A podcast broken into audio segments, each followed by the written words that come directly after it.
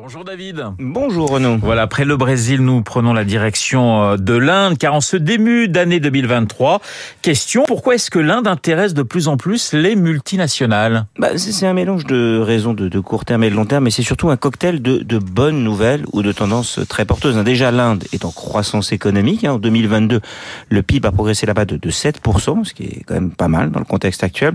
Et en 2023, bah, on parle de récession dans beaucoup de pays, mais, mais pas en Inde. Ensuite, Bien sûr, il y a la démographie. Cette année, l'Inde devrait devenir, devant la Chine, le pays le plus peuplé de la planète, avec plus de 1,4 milliard d'habitants. Euh, bah, quand vous additionnez croissance économique et démographique sur de telles masses, vous avez un marché qui part pas très haut, c'est sûr, mais avec une croissance du pouvoir d'achat de la classe moyenne qui semble très prometteuse. Donc cela, forcément, donne de l'appétit. Et en même temps, l'Inde est souvent considéré comme un pays compliqué. Alors c'est vrai, hein, c'est vrai déjà qu'une démocratie c'est parfois moins facile à faire avancer, c'est moins rectiligne hein, qu'un pays avec un parti unique comme en Chine, même si c'est pas toujours très simple en Chine, il faut l'admettre.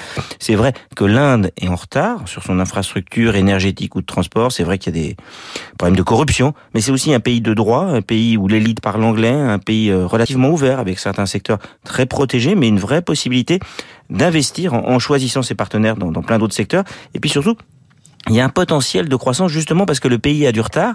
Et si l'Inde attire particulièrement aujourd'hui, c'est aussi parce que pas mal d'entreprises cherchent à réduire leur dépendance par rapport à la Chine. À trop dépendre pour euh, sa production, ses fournisseurs ou ses clients d'un pays qui peut se fermer ou se couper du monde, c'est un risque. Et les multinationales ne peuvent pas avoir tous les œufs dans le même panier chinois. David, quels sont les, les secteurs qui comptent le plus sur l'Inde? Bah, Franchement, aujourd'hui, l'Inde intéresse euh, tout le monde, tous les secteurs. Apple cherche à y produire plus d'iPhone pour être moins dépendant de la Chine. Dassault veut y vendre plus de Rafale, EDF veut exporter son savoir-faire dans le nucléaire, Airbus veut continuer à vendre des avions aux compagnies low cost qui se développent très rapidement là-bas. Hein. C'est aussi un très bon relais de croissance depuis des années pour des Français comme Schneider dans l'équipement électrique ou Saint-Gobain dans les matériaux de construction ou le verre pour l'automobile.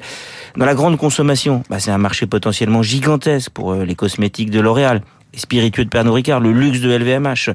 L'automobile est aussi un très bon exemple. Hein. L'Inde, c'est un pays 20 fois plus peuplé que la France, mais on y vend à peine plus de deux fois plus de voitures. Mais le marché a progressé de 23% l'an dernier et pourrait doubler d'ici 2024. Pour les constructeurs français qui sont passés à côté du marché chinois, il ne faut pas se rater en Inde qui peut devenir à la fois, pour l'automobile comme pour plein de secteurs, une base de production très compétitive, mais aussi un vrai débouché pour un marché de masse. Le décryptage de David Barou sur l'antenne de Radio Classique dans une petite minute, le journal de 8 heures. Je vous rappelle les invités de Guillaume Durand à partir de 8h15, Christian Macarian, spécialiste des questions internationales, et le général Michel Yakovlev. Tout de suite la météo.